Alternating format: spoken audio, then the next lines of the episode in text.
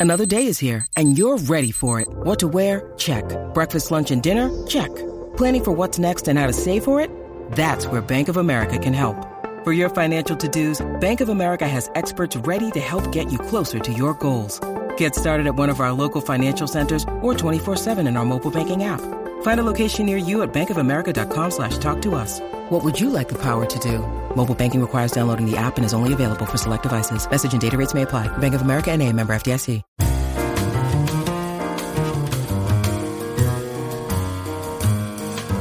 Welcome to I Don't Need an Acting Class with Milton Justice.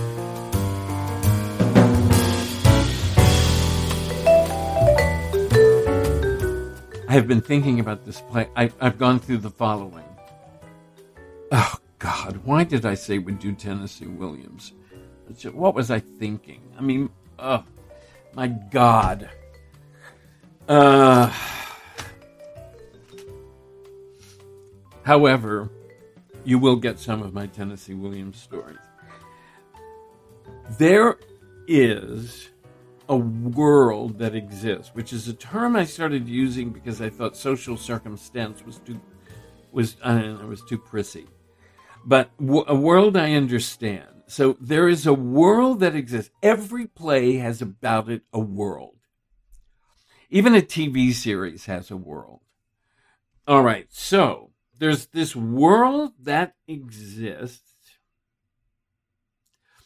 and there are people, characters, in this world, and they are handling or not handling a circumstance, a situation. There's something going on. Let's just put it that way. There's something going on. And the struggle we have to go through to figure that out is like difficult but rewarding. I'll put it that way. Okay, so the American theater, the theater in general, Tom Stoppard included, shows how completely frustrated man is, mankind is. And it's what I said earlier. It's like there was a bargain made that somehow or another hasn't worked out. Somehow or another, there is this insane need to be happy. I'm not quite sure why anybody thought that, but somehow or another, people have been fed a bill of goods that they are meant to be happy. Yes, Tamara. I wonder if it's the characters are looking for the promise of the American dream and they've been betrayed because that promise hasn't been fulfilled. Mm-hmm. An interesting difference between Tennessee Williams, by the way, and the two writers we've done before, Clifford Odets and Arthur Miller, is that what you will find is that Tennessee doesn't blame anyone. You know, that, and I think that's very interesting. Chekhov doesn't blame anyone, kind of. Arthur Miller blames society. It is so clear what he is blaming. And when we were working on All My Sons, it's like everybody is a victim of this thrust towards commercialism, as is Odets. We're all being forced into the pressure of success. Tennessee doesn't blame anybody, but he does understand that man is frustrated that he has been wronged by civilization. Man lives with institutions that wreck him and give him false values. So, I mean, that's part of it. Now, the reason this is important is because it helps us with the idea that the play is not about the lines. I kind of have to know what I'm getting into when I start to deal with a play that that somehow or another there is a difficulty. It's almost cutting to the chase to say, so what's the problem? What's the conflict? I mean, there's certain things that we know. I mean, as an example, when the curtain goes up on a living room, I go, oh no.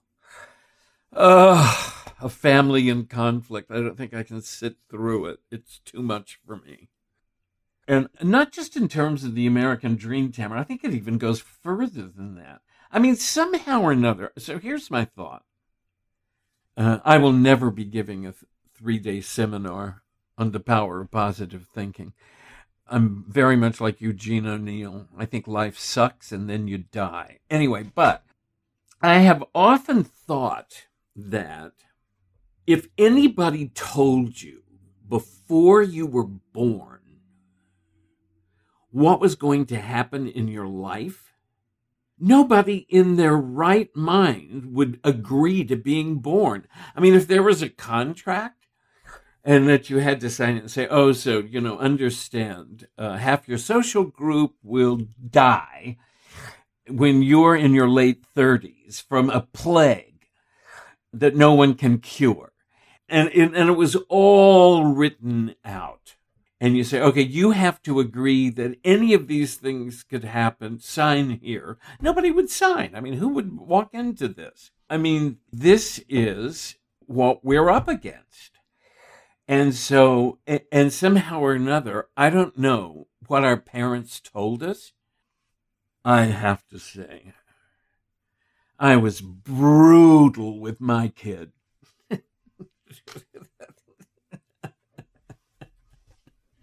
he stayed out all one night and he came back and there was a letter that said, You have now wasted an entire night when you could have been working on your acting. If that's what you plan on doing, you can go back to New Zealand and live with your mother and go to work at Adidas. I'm sure you'll become a manager by the end of the year. So that was, yeah, it was fabulous. I got to be the father I should have had if I was going to accomplish anything. Anyway, okay, so many, many plays have to do with this grabbing onto something that's not real. Another thing that they have to do with, and that's uh, has a lot to do with this play, and you all rem- will remember from the last play we did, they have to do well, well. Actually, all of them, all the plays that we've done have had to do with there is a change, and change is very difficult for people. It's about the only thing I remember from my college chemistry class, which I still can't believe I took but one of the things we learned in chemistry class is that all change is bad. it's like you mix two elements, they're going to blow up. So it, it's similar with the kind of structure of plays. It's similar with the structure of plays that have to do with change. So if you think about it, if you think back on plays you know, Willy Loman in Death of a Salesman cannot handle the change that has taken place in the world. Nobody wants a salesman anymore. So, playwrights write a lot about people who have difficulty giving up one way of life and adapting to a new way of life. And you'll see how these general notes apply when we get to Glass Menagerie. Because Glass Menagerie is all about the change of this way of life. The change of this way of life came from there was a world that existed in the plantations. There was this wealth of the people living in the plantations. And then the plantations went. The cotton mills dried up. And so eventually there were no plantations. I mean, and you can see it. You, you, you no doubt know streetcar. And, and so they lost Belle Reve. And so the, the, this particular loss suddenly meant a change in life. And so this hovers over the South. This hovers over plays about the South, certainly Tennessee.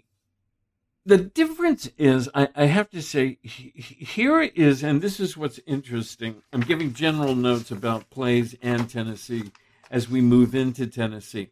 And, and, the reason for this, by the way, is one of the things, as I create the world, one of the things that I find very, very important is who the writer is Uh, it's why I do. I will do work on Tennessee Williams because if you know who the writer is, you have a sense of what cloud you're under.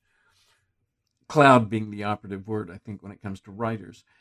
And it's interesting because what you'll find is you do one Tennessee Williams play, then the next time you do a Tennessee Williams play, you'll go to the to the file folder in your brain that says Tennessee Williams, and you'll know a few things.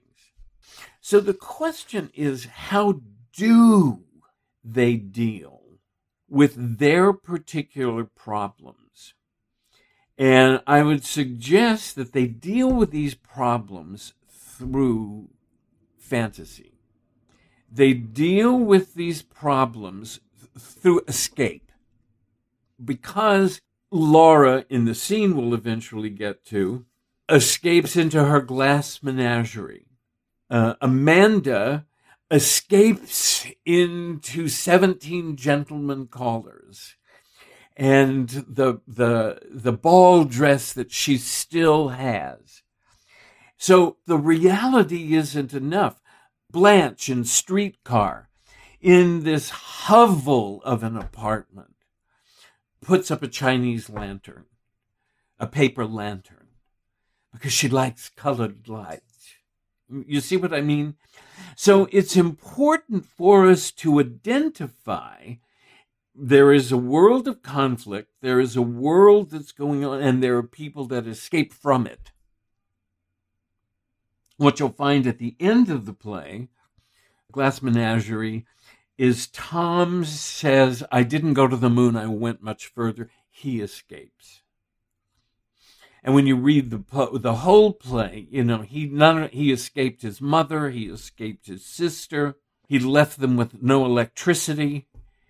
He had he had to leave to survive.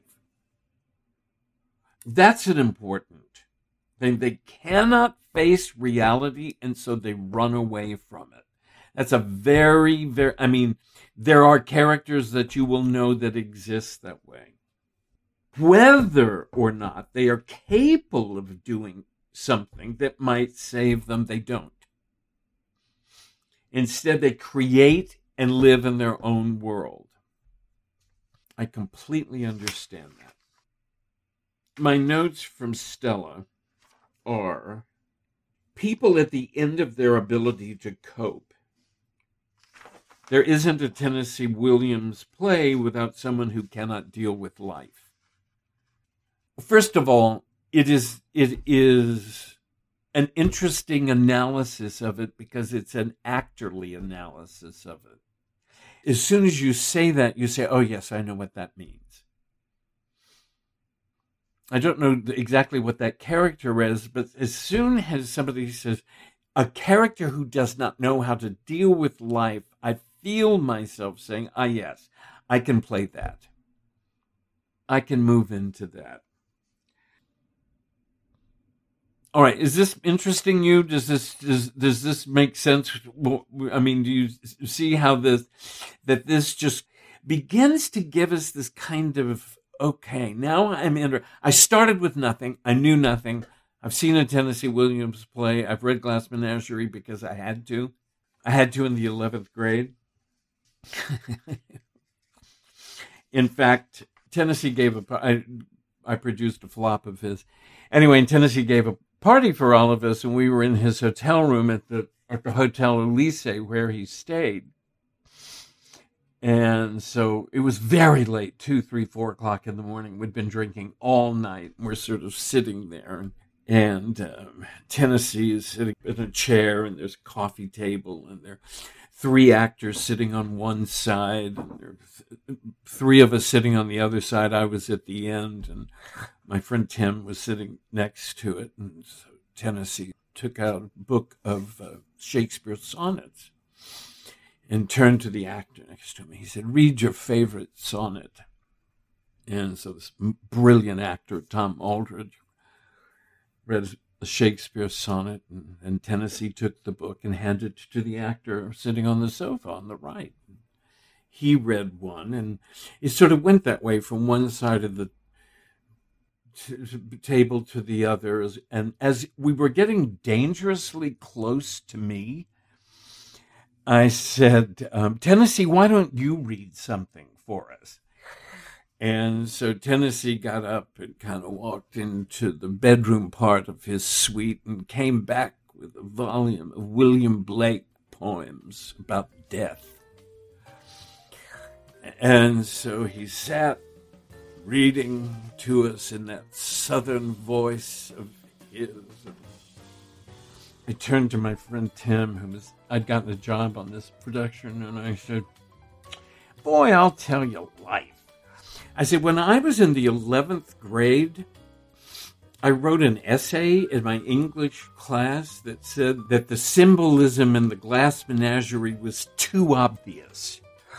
And I, I, said, and here I am drunk with Tennessee Williams at four o'clock in the morning while he's reading Blake poetry. Oh, wow. Okay, that's how that works.